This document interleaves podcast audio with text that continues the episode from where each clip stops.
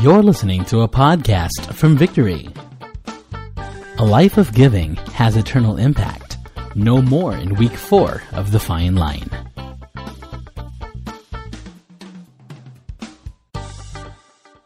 Right now, we are going to conclude our series, which is Fine Line. And we're talking about finances. Natututo ba kayo sa, ano, sa ilang weeks natin sa series about finances? Okay, I hope that you are learning a lot no, from that.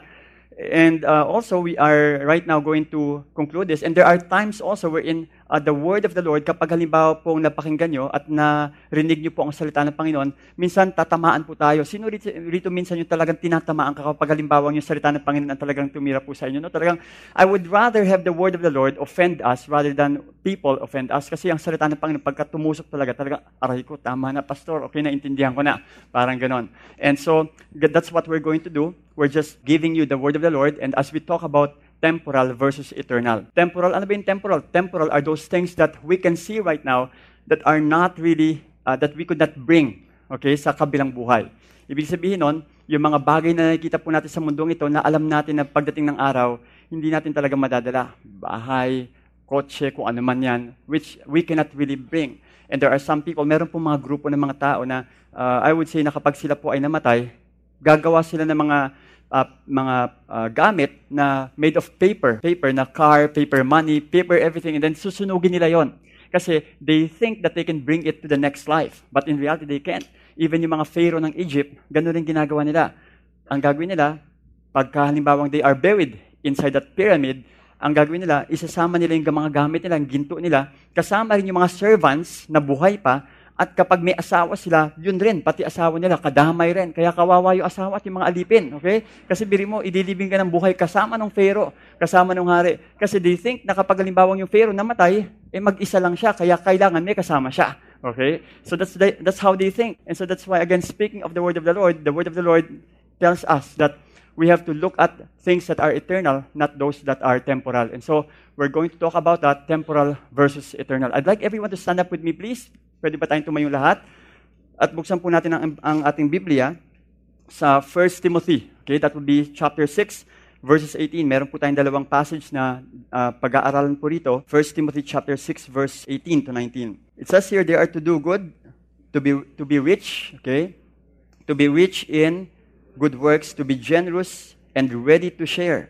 Thus, storing up treasure for themselves as a good foundation for the future so that they may take hold of that which is truly life. Okay? Noong time po na yon, marami po mga tao na sa time po ni Timothy at ni Paul, no, there are wealthy people. There are people who has, of, of course, money. At ina-address po nila ang mga taong ito about things that are eternal, eternal at makikita po natin kung ano po ang relevance ito sa ating buhay ngayon. Manalangin po tayo. Panginoon, tinataas po namin ang pagbabasa po ng inyong salita at dalahin po namin, Panginoon, na sa pag-aaral po namin ng inyong salita ay mas maintindihan namin at makilala namin kayo. Panginoon, dalangin po namin na ang salita po nyo ay tumagos po ng gusto sa aming puso at tumimo po ng gusto, Panginoon, at maalala po namin ito banal na Espiritu, kayo po ang maging tagapangaral po namin. Kayo po ang siyang gumabay sa amin. Lord, lead us into all truth. Guide us, Lord, as we study your word. At dalayan ko rin po, Lord, ang iba sa amin na kung dumadaan po sa mga pagsubok ng aming buhay, Panginoon, wag niyo pong hayaan na tingnan nila ang pagsubok nila Bagkos, Panginoon, tumingin sila sa inyo. Sapagkat naniniwala po kami, Panginoon, na kayo po ang Diyos na nakakapagbigay ng kapayapaan po sa aming puso. Ano man ang aming dinadaanan, ito man ay patungkol sa pamilya, sa pera, sa aming kalagayan, sa aming kalusugan. Panginoon, titingin lamang po kami sa inyo at kayo po ang magbibigay ng tunay na kapayapaan po sa amin. Salamat po ng maraming, Panginoon, sapagkat lilisan po kami sa lugar na ito na tangan-tangan po namin ang inyong katotohanan at tunay po, Lord, na kayo po ang magpapalakas, Panginoon, ng pananampalataya ng bawat isa upang magamit niyo po ang aming buhay sa ikapupuri po ng inyong anak na si Jesus. Dalangin namin ito sa pangalan ng anak niyo na si Jesus at ang lahat ay magsabi ng Amen Amen. Makakaupo na po ang lahat. Bigyan natin ng papuri ang Panginoon muli. Amen.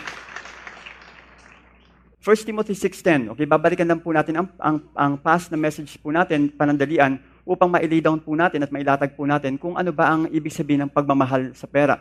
Sabi rito, for the love of money is the root of all kinds of evil. Sinabi po rito, for the love of money, hindi po money. Ang money po ay amoral. Pag sinabing amoral, ibig sabihin, pwede mong gamitin sa tama, pwede mong gamitin sa mali. Okay? Pag sinabing amoral. And so in this case, kapag minahal po natin ang pera, doon po papasok ang problema. We don't need to love money. Don't love money. Because kapag minahal niyo po ang pera, doon po papasok ang maraming klase ng bagay na magpapasakit po sa atin. For the love of money is a root of all kinds of evils. And speaking of this love, ang ibig po sabihin ng love of money rito, ay yung, yung meron pong extreme greed for wealth or material gain. Extreme greed for wealth and material gain. Hindi po namin hindi po aaminin ng isang tao ito, okay? Na siya ay merong extreme kumbaga, greed for wealth. Wala pa po akong kinounsel ng isang tao at lumapit sa akin at sinabi niyang, Pastor, nagpa- magpapakounsel ako sa inyo. Ewan ko nga po, Pastor, pero ganid po ako sa salapi. Walang ganon. Wala pang honest na taong nagsabi ng ganon. Ganid po ako sa salapi talaga. Talagang eh, ganid na ganid po ako talaga. Eh, talaga swapang po ako, Pastor. Wala.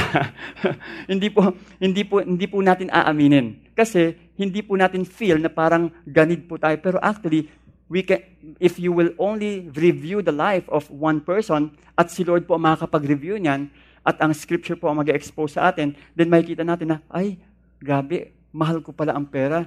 Dapat pala, ma-remind ako na hindi pala dapat ito. And so in this case, there these people have extreme greed for wealth or material gain. And at the same time, it is through this craving that some have wandered away from the faith to the point na sobrang busy sila sa ginagawa nila upang magkamal ng salapi na nakakalimutan na nila ang kanilang first love.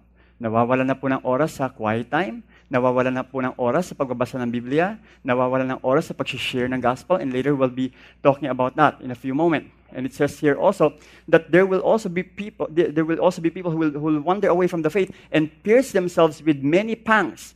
Ang, ang ibig sabihin ng pangs po rito ay grief, pain of body and mind at the same time sorrow. Kapag halimbawang tayo po ay nag uh, like for example, ang mga iba po kapag nag-overtime po, minsan yung gabi ginagawang araw, yung araw ginagawang gabi, pati yung linggo, trabaho, wala na talaga araw. Kundi trabaho ng trabaho ng trabaho. Again, it will it will again put weight on him to the point na hindi lang po nagsasuffer ang emotion, but at the same time, ang katawan po natin magsasuffer rin pagdating ng araw. Kaya nga dapat we have to really trust the Lord. Remember, hindi po natin kakayanin to. We have to trust the Lord. That's why, again, speaking of these things, binigyan tayo ng Panginoon ng araw na kung saan pwede tayong magpahinga at mag, mag-retrospect para lang maalala natin na meron palang Diyos na siyang nagpo-provide po sa atin. And again, when people does not understand that, there will be grief, there will be pain of body and even mind kasi nag-aalala ka palagi sa makukunin yung pera mo, nag-aalala ka palagi paano kung babayan ang matrikula ng aking mga anak, nag-aalala ka palagi paano ba akong kikita next month, paano ako makakakuha ng kliyente, and everything, so on and so forth. Worry will actually pull you down. Huwag kang mag-aalala. Sabi mo nga sa katabi mo, huwag kang mag-aalala. Paki-remind, may conviction ka lang, huwag kang mag-aalala. Okay? Huwag kang mag-aalala. Kasi ang pera po talaga, sin, di ba, talking about money, there's a lot of money. Okay? Now let me share with you, no? A person who loves money, a person who loves money are more concerned with making money rather than honesty.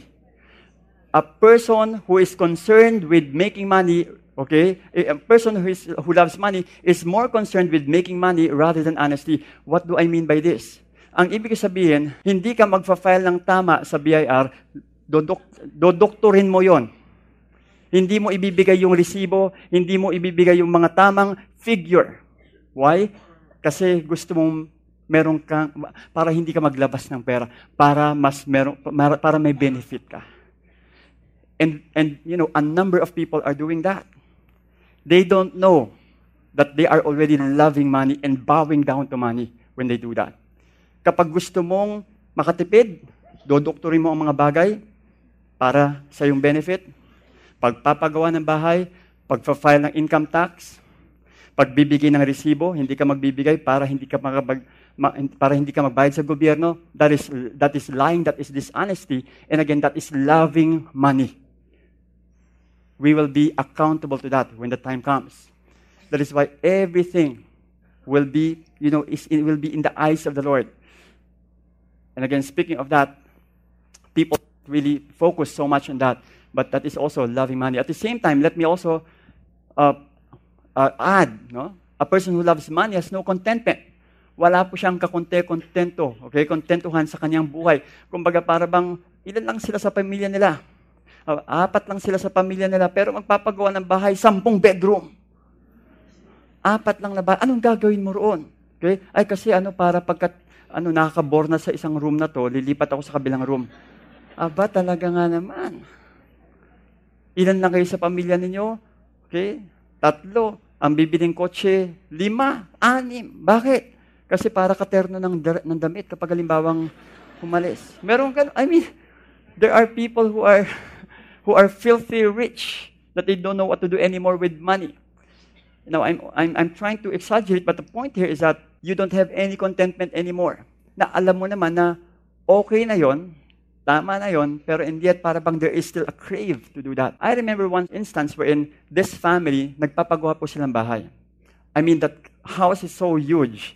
There, there is a basement, there, there is several rooms in the house. I think there are seven rooms, if I'm not mistaken. And it's really huge in a, in a, in a uh, nice village. So habang ginagawa pong bahay, na, uh, sila po ay nakatira sa isang hotel for many months habang ginagawa po yung hotel, uh, hotel yung bahay. And then while they are, they are in the hotel, siyempre, maliit lang yung room na yon sa hotel na yon, then nagkakaroon silang chance to be together. Kasi magkakasama sila mag-anak. At nung natapos na po yung bahay at nakalipat na po sila roon, hindi na sila halos magkita sa loob ng bahay. Imagine that. Na-realize sabi niya, ito siya lang po ito, no? Again, I'm not saying that huwag kayo mag-build na malaking bahay. Okay? As long as you have the, the, I mean, as long as you have a purpose for that, then go ahead. But sa, siya po, nakita niya, sabi niya, alam mo, mas gusto ko pa yata yung tama lang yung laki ng bahay natin. Kasi dahil nakikita pa tayo, nakikita ko yung mga anak ko. Pero ngayon, malaki nga bahay natin, hindi tayo magkita sa loob ng bahay. Kumbaga, nandula sa loob ng uh, kwarto yung anak, nag-Facebook, o kaya nandito sa loob ng kwarto isang anak, kung ano ginawa, nag-computer o yung asawa. And again, speaking of that, na-realize niya, sabi niya, dapat pala, ano, kaya sabi niya, I think we have to again reconsider everything. And sometimes we have to check ourselves. Are we contented with what we have? Baka mamaya want lang yan, hindi talaga need. And so again, going back, let's let's let's try to examine.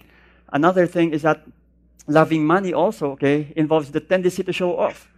What do I mean? Ba, nakabili lang ng bagong sapatos, Facebook agad, new shoes. Nakapunta sa abroad, uh, we are here in Brunei. okay? And I'm, I'm not saying that lahat ng tao ganun, but the point here is that check again the motive. Okay? There's a tendency for people, for some people to flaunt off, okay, to flaunt whatever that they have. And again, speaking of the motive, why are we doing that? Okay?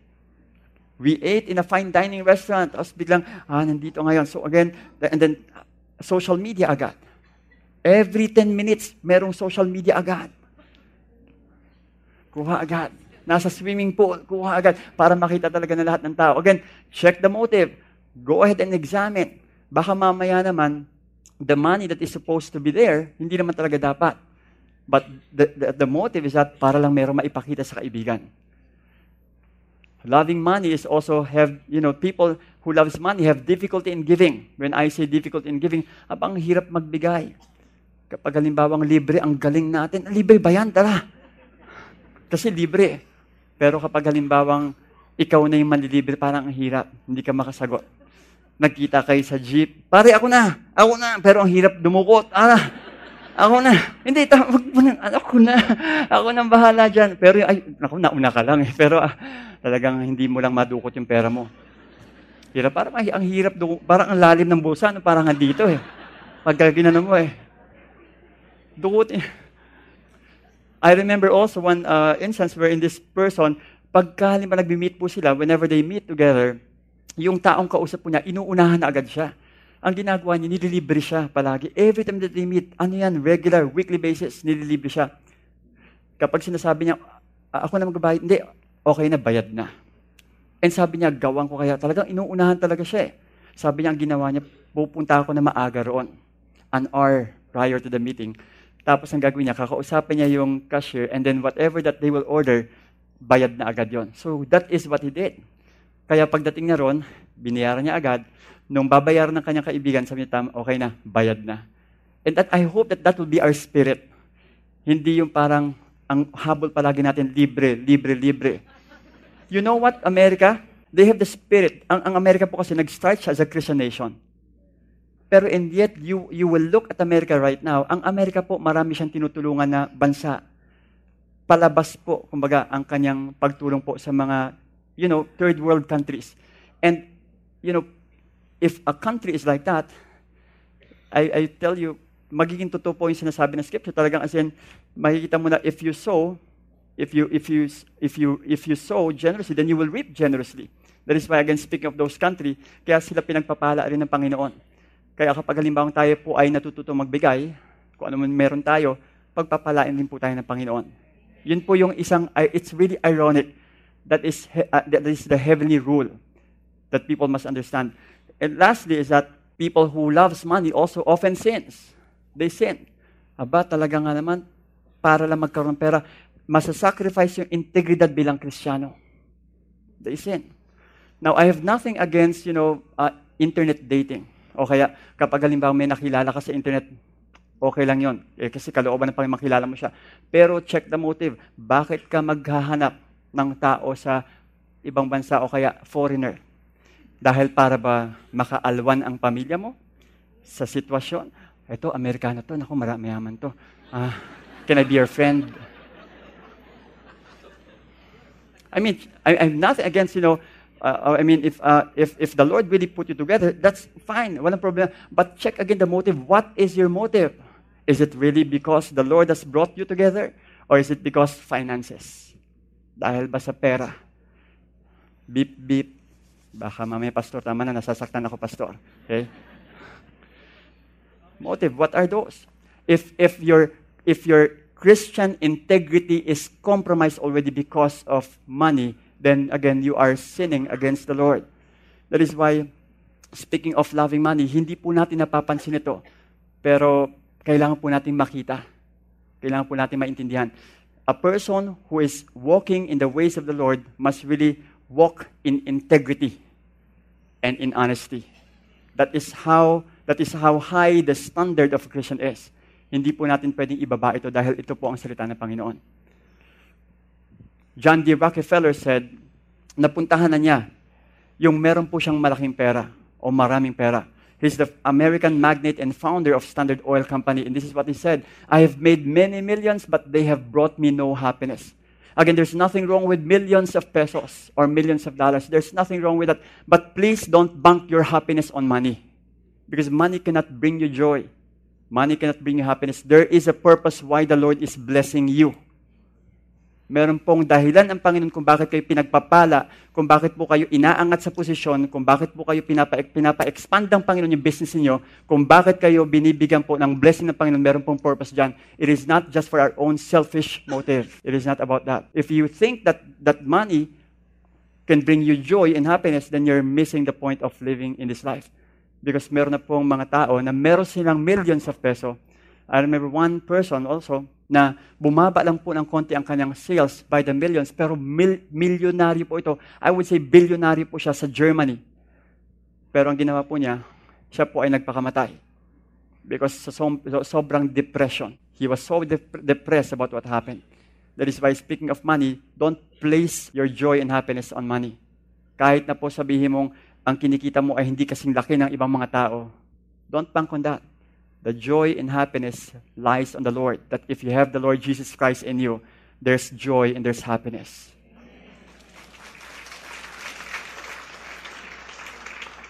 It is not for us to compare ourselves with others. He also said, The poorest man I know is the man who has nothing but money. Probably he said this because nakakalimutan na niya yung mga importanteng bagay sa kanyang buhay. Another guy, by the name of Henry Ford, American industrialist, industrialist founder of Ford Motor Company. Siya po yung nag, nag-invento ng first automobile, the T-Ford, the T-model. Ford, he said, I was happier doing a mechanic's work. Mga time na yon. Pero siguro, probably, nung siya po ay nakaangat, nalimutan na niya mga importanteng bagay sa kanyang paligid, ang pamilya niya, ang kanyang anak, ang mga kaibigan niya, nawala na siya ng panahon. To the point na masyado siyang nagumon sa business sa paghanap ng pera, sa pagpapalaki at pagpapaunlad ng kanyang negosyo. Nawala na po ng oras sa mga taong mga nasa paligid po niya, which is very more important. Hebrews 13.5 reminds us, pwede ba natin basahin to? Keep your life free from love of money, okay? And be content with what you have, for He has said, I will never leave you nor forsake you. Hindi po tayo pababayaan ng Panginoon.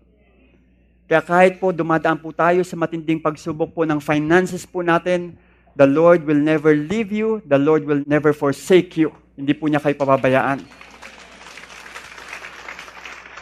Huwag niyo pong isipin na parang tinalikuran kayo ng Diyos. God is allowing testings and trials in our life, especially in the area of finances. Why? Because He wants to mold our character. Mas mahalaga po sa Panginoon ang ating character kaysa bigyan ka ng isang milyon o dalawang milyon. The point here is that pag nakita ng Panginoon na you are already prepared for that, then it's easy for the Lord to really bless us. What's really important is that our integrity, our character. Nakikita ng Panginoon na mumold po tayo sa character ni Christ. And that's what's really more important question is this, but how can we keep our lives free from the love of money? Paano ba nating matatakasin ito? Yung love of money. And I would share with you, we have to focus on eternity. When I say eternity, we have to invest in eternity. Investing in eternity, why? Because life is short. Alam niyo po ba ang buhay ng tao? Yung pong dot na yan. Yung po yung buhay ng tao ang tao po mabubuhay, probably kung kayo ay pagpapalain ng Panginoon o kaya kung halimbawa in-extend po ni Lord ang buhay po natin 88 years old, i-extend pa natin 95 years old, extend pa natin 110 years old, o sige na nga, 120 years old. Hindi ko lang alam kung meron pang kukuha, I mean, magka 140 years old. Hindi ko alam kung anong itsura mo na noon. Pero the point here is that hanggang dun lang tayo. Life is so short, but to compare our years of living here on this earth with eternity, our life here on earth is nothing compared to eternity. Saan ka nag invest Mag-invest ka sa mundong ito, mag invest ka sa heavenly. You invest in the heavenly. And that's why, again, speaking of this, whatever that we have, you know, right now, if you want to bring that to eternity, then invest in something that is worth eternal. Meron po nakalagay dito, no? At nakita ko po ito sa isang ad. Sabi niya, stocks may lose value, but eternal investments last forever. What are you investing in eternity? What are you investing in eternity? Ano ba yung in-invest natin? Let me just share this with you that when you became a Christian, nung tayo po, tinanggap po natin ng Panginoon, ang una po nun, before po natin tanggapin ng Panginoon, ang buhay po natin pakabig, no? papunta po sa atin. Selfishness, puro sa atin. But when we give our life to the Lord, puro lahat po ito palabas, papunta po sa Panginoon. Everything, when I say everything, that is everything. Decision making, dapat magbibigay po ng glory sa Panginoon. Personal decision making, pagbibigay ng papuri sa Panginoon. Business, pagbibigay ng papuri sa Panginoon. Trabaho, pagbibigay ng papuri sa Panginoon. Marriage, dapat magbigay rin ng papuri sa Panginoon. Everything that we do must always be for the glory of the Lord. Hindi po sa atin. Remember, you are bought with a price. Binili po tayo ng Panginoon. You are not your own, but you are a servant of the Lord. When you give your life to Jesus, ibig sabihin nun, you surrendered your life to Him and let the Lord rule your life. You are not the one who rules your life anymore. Hindi na po ikaw ang nag-rule sa life mo, ang Panginoon na po dapat. I remember when I was counseling yung mga na kinakasal po ng mga couples, sabi nila, uh, tinatanong ko sila, no, bakit ba kayo magpapakasal? Sabi niya, Pastor, kasi dahil nagmamahalan po kami, okay? Uh, kasi Pastor, dahil sa uh, matagal na rin po kami sa aming relasyon. 40 years na kami sa relasyon namin, kailangan namin magpakasal, okay? Okay? Uh, kasi Pastor, dahil sa ano, sabi po ng mga magulang namin, ano eh, gusto na nila magkaapo, okay? Ah, kasi pastor dahil sa ito po kasi dahil ano medyo may edad baka mamaya wala na, ma, hindi na po kami magkaanak. Okay, sige. So I mean those are valid but you know more than that, I mean ang marriage even our marriage there is a purpose also. So that you can advance God's kingdom through your marriage. Ang mga anak po nyo, balang araw po mga anak po nyo, yan po ay lalaki at magkakapamilya rin po ang mga anak ninyo. And eventually, they will also advance the kingdom of the Lord pagdating ng araw. Kung ano po yung na-input niyo po sa inyong mga anak, they will also pass it on to the next generation pagdating ng araw. Everything is for the glory of the Lord, including finances. That is why, again, how are we investing in eternity? First is that we have to learn to communicate good works. What do I mean by this? Investing in eternity is to communicate your good works. 1 Timothy chapter 6, 18 says, They are to do good, to be rich in good works, to be generous and ready to share. They are to do good, to be rich in good works, to be generous and ready to share. And so, speaking of this ready to share, in other, in other uh, translations, or I would say the other meaning of to share, is to willing to communicate. Because kapag halimbawang sinabi mo lang doon sa tao, God bless you, at may need yung tao, God bless you ka lang, you, have, you are not communicating good works to that person. Hanggang salita lang. This is what happened to the book of James. James chapter 2, verse 15 to 16. Ang sabi po rito, If a brother or sister is poorly clothed and lacking in daily food, and one of you says to them, Go in peace, be warmed and filled, without giving them the things needed for the body, what good is that? Walang dating. So therefore, speaking of this, sinabihan mo lang siya, pero you have not really communica- communicated good works. Kapag may mga kaibigan o kamag-anak tayong minsan humihi po ng tulong sa atin, at meron ka namang capacity to really help them, pag sinabi mong pag-pray kita, hanggang pag-pray, pero wala ka namang ginagawa, you are not communicating good works. You have to learn why? Because that is investing in eternity. And again, we are not focusing on the reward, but we are doing this because we know that we have to do this in order to bring these people to the Lord. Remember the story of the Good Samaritan, di po ba? The story of the Good Samaritan is that he doesn't know this guy. May dumaan na pong priest, may dumaan ang Levite, pero hindi siya pinansin, yung taong nakahando siya sa kalsada. Pero this Samaritan, I mean, was moved to help this person. Not knowing, hindi niya kilala to, hindi niya kilala kung sino itong taong to, basta tinulungan niya, na-move siya. But ito, eh, ang pinaka-detail po niya can be found in Luke chapter 10, 34 to 36. He, that is the Samaritan, went to him and bound up his wounds, pouring on oil and wine for medication. Then he set him on his own animal, at siya ang, siya ang naglakad, yung tao ang pinasakay niya, and brought him to an inn, or a place wherein he can be treated, and took care of him. So imagine, nag, nag-spend siya ng time, hindi natin alam kung saan siya papunta, baka mamaya meron siyang kailangan gawin, pero yet nakita niya yung taong yon, he communicated good works to that person. Hindi lang yung pag-pray kita ha, okay, thank you, bye ha, sige, ano, ingat ka, sana, ano, ah, gumaling ka. Communication. Communicate the good works. Ipakita po natin. In this case, sabi dito, and the next day, he took out what? Two denarii. So naglabas siya. Meron siya nilabas. Talaga nag-communicate talaga siya ng good works po niya sa tao. And gave them to the innkeeper, saying, take care of him, and whatever more you spend, I will what? Sabi, repay you when I come back. Magkano po yung 2 dinari? Ang 2 dinari po na yan, yan po ang sweldo na isang labor. Okay, laborer, sa time po nila, maliit po na sweldo yan sa mga time nila. So imagine, iisipin mo, baka mayaman naman yung Samaritan. No. The earning of the Samaritan is just an ordinary wage during the time. And probably, if we will try to uh, get the equivalent of that for today, syempre mataas na $5.25 Sa peso po probably, siguro mangyari limandaan po yan. Nag-spend po siya, inipon mo malamang ng Samaritan. Napunta po sa tao. Again, communicating good works. Sometimes it involves money whenever you communicate good works to other people. Minsan kapag halimbawa tayo, po ay libre, tapos 100, para bang fee natin, laki naman, 100. Parang hindi mo pa talaga ma, ano, ma, makalimutin 100 sa, sa pagtulog mo. Laki nung ano, nilibre ko sa tao yan. 100. Ano ba naman yan? Hindi ka makatulog? 100. Hindi ka talaga as in, pinapatulog ng isang daan mo. I mean, learn to start 50, sometimes 100. Kapag, alam mo, pagka natuto po tayo yan, na-communicate po natin, hindi na po mahirap po sa atin kahit na maglabas ka ng 1,000 or 1,500 or more than that, 50,000, 100,000, it will be easy. Why? Because we know that the God whom we are serving is the God who provides for our needs. Kapag halimbawa natuto po tayo magbigay, ito po ha, we can only hear the stories of other people. Pero iba pong usapan kapag tayo mismo ang gagawa po noon.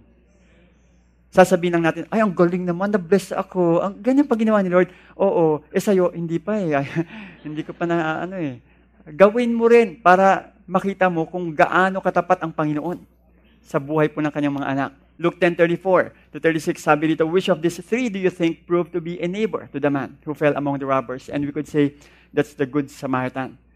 Luke 16 verse 9 says here, I tell you, use your worldly resources to benefit others and make friends. In this way, your generosity stores up a reward for you in heaven. Communicate your good works. Gusto mo siyang dalhin sa Panginoon? Kaibigan mo, sabi mo, Starbucks tayo. Sigurado yung pag nag-share ka ng gospel, hindi yan tatanggi. Kasi ikaw nang libre. Punoy muna. Naalala ko tuloy isang, ano, isang kakilala ko sa church. No? Sabi niya, gusto niyang dalhin yung pamilya niya sa Panginoon. Ay, hirap na hirap siya talagang dalhin yung pamilya sa, sa, ano, sa church. Kapag sinabi, church tayo, ay, next time na lang. Tatay niya, nanay niya, mga kapatid niya, next time na lang. Ang ginawa niya, sabi niya, punta tayo sa church this Sunday, kakain tayo. Oh, pero bago tayo kumain, church muna tayo. Ay, syempre, sino ba tatanggi ron? Kakain tayo. Syempre, sabi niya, oh sige, atin, ganun ginawa niya talaga. Sabi niya, every Sunday, dadalhin niya sa church, tapos kakain. Dadalhin sa church, kakain. Ay, ngayon, born again na po yung mga pam- yung pamilya po nila. Use your worldly wealth. Gamitin niyo po. Gamitin niyo po. Pain ang dating, di ba? Pero that's really good because you are sharing ang hindi na alam, ang sinishare niyo po sa kanila, eternal salvation. Pagdating ng araw, magkikita po sila ng kanilang mag-anak sa langit. Yun po ang kagandahan po roon. Store up heavenly treasure. Ito po yung isa. By our next, investing in eternity is to store up heavenly treasure. What do I mean? Okay? In another verse in 1 Timothy chapter 6, 19, thus storing up treasure for themselves as a good foundation for the future. Matthew 6, 19 to 21 says, Do not lay up for yourselves treasures on earth where moth and rust destroy and where thieves break in and steal, but lay up for yourselves treasures in heaven where neither moth nor rust destroys and where thieves do not break in and steal. If you learn to store this treasure, there are two treasures that we can see treasures in on earth and treasures in heaven. Saan ka ba nag invest Treasures on earth or treasures in heaven?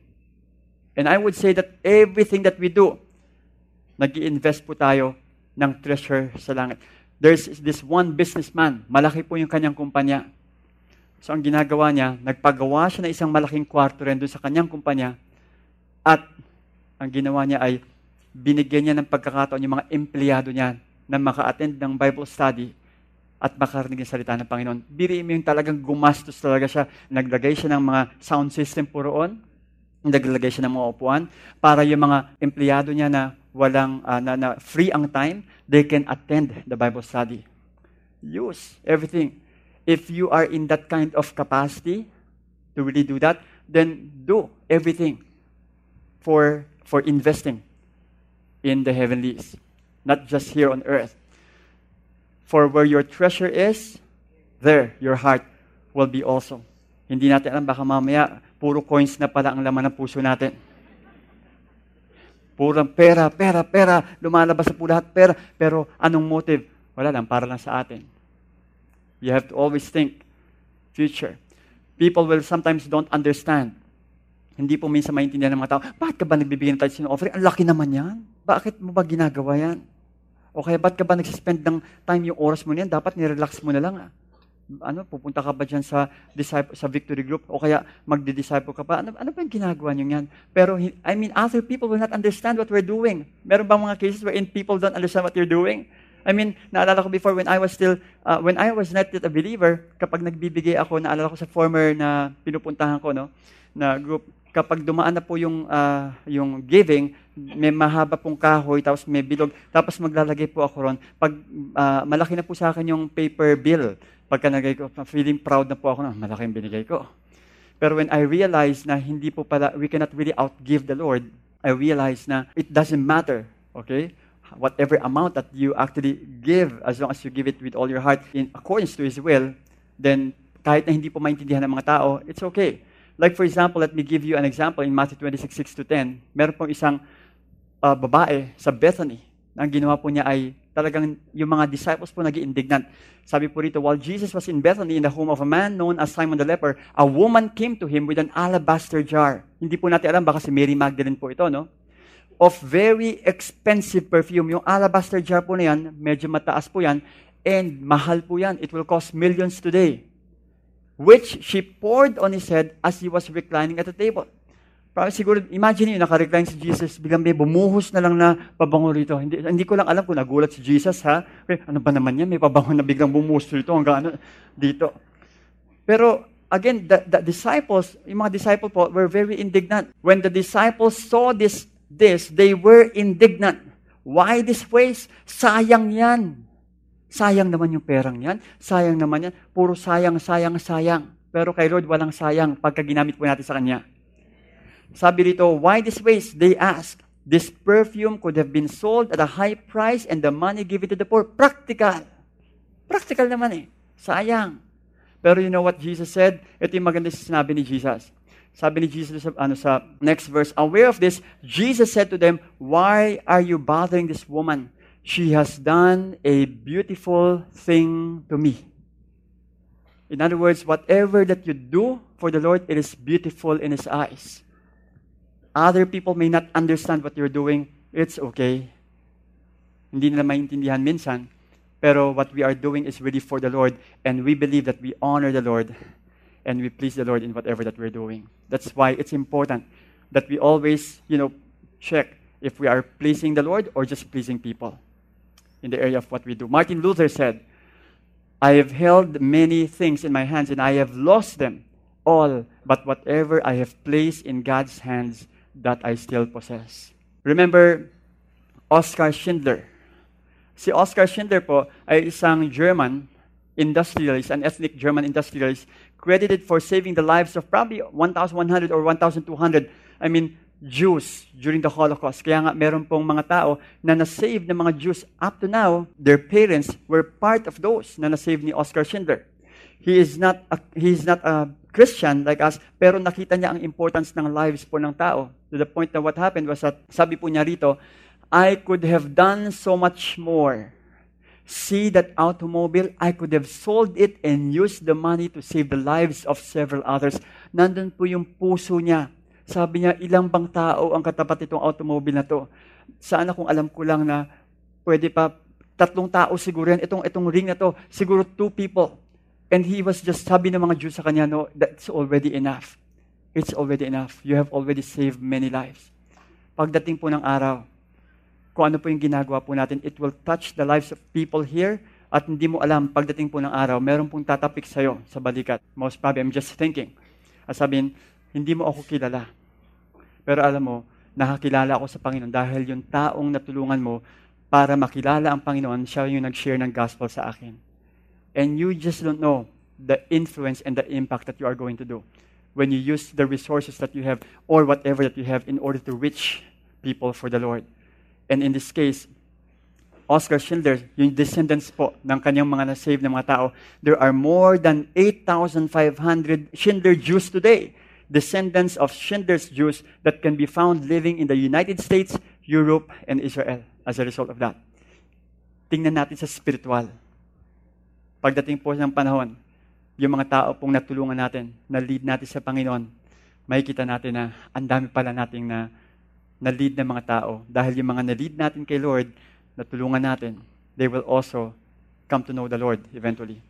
At magpapasalamat sila sabihin, alam mo, salamat dahil sa ginawa mo, pagtulong doon sa taong yon o pagpapadala mo sa missions, ito yung nangyari sa buhay ko. I came to know the Lord and that's, that's why I'm here right now. Philippians 4.1. Let me just be quick here. Therefore, my brothers whom I love and long for, my joy and crown, stand firm thus in the Lord, my beloved. What do I mean by this? Ang mga soul po ng tao, yun po ang madadala natin sa Panginoon. Hindi po natin madadala ang gamit, hindi po natin madadala ang malaking bahay. I'm not, I'm not against that.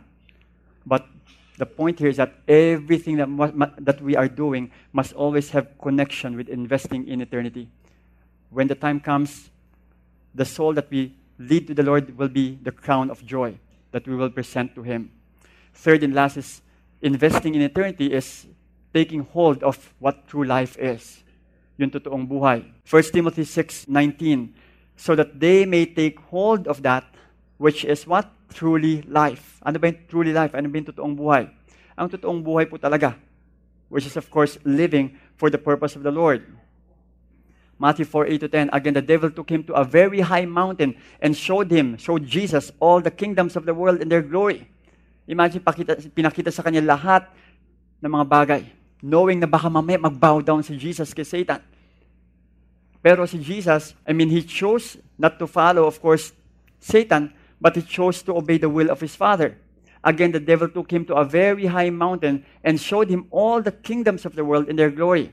And the next passage says, And he said to him, All this I will give you if you will fall down and worship me. Then Jesus said, okay, to him, Begone, Satan, for it is written, You shall worship the Lord your God, and him only shall you serve. Whom are we serving? Pera o ang ating Panginoon?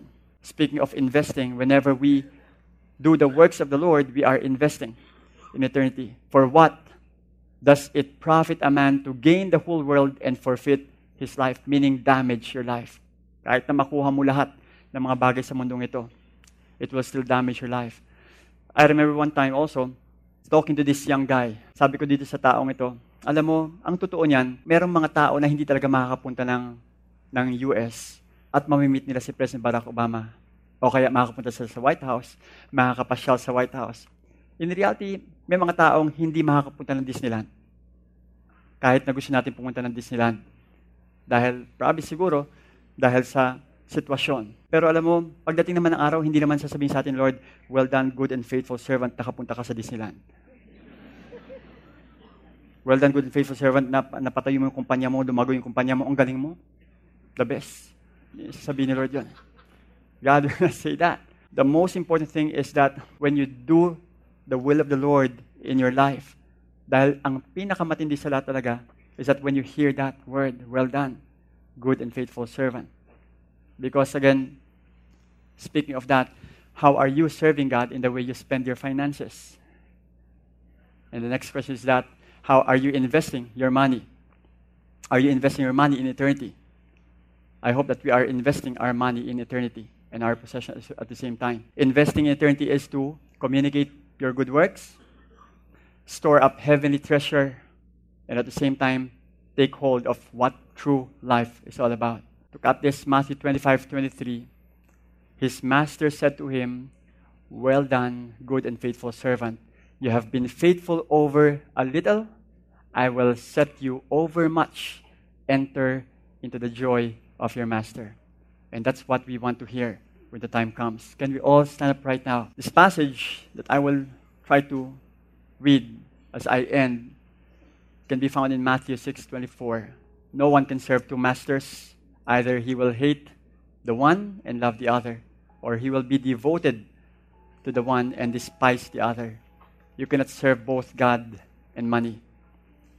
You can be serving in a temporal basis, or are you investing, you know, in eternity? It is my prayer that we will serve the Lord in every capacity and use whatever that we have in order to advance His kingdom and advance the cause of Christ in whatever sphere in our life.